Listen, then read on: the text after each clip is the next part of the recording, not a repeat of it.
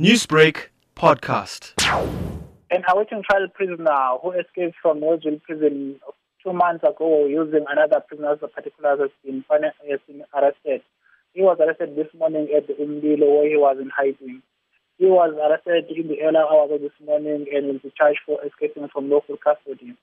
The suspect, Ashwin Vishnu, was in custody for a murder case that was reported at uh, Marine Hill in March this year. Can you give us a background on this case? The arrested awaiting trial prisoner will, uh, will appear in the Pinetown Magistrate Court uh, tomorrow facing this escaping from local custody. And uh, it is also, uh, it is alleged that on the 15th of August this year, uh, it is alleged that in March this year, there was someone who was allegedly shot and killed at Marine Hill by the suspect. Therefore, he was later arrested and charged for murder at Marine Hill. The motive for that murder case is still unknown at this stage as why the, the person was shot and killed. Newsbreak, Lotus FM, powered by SABC News.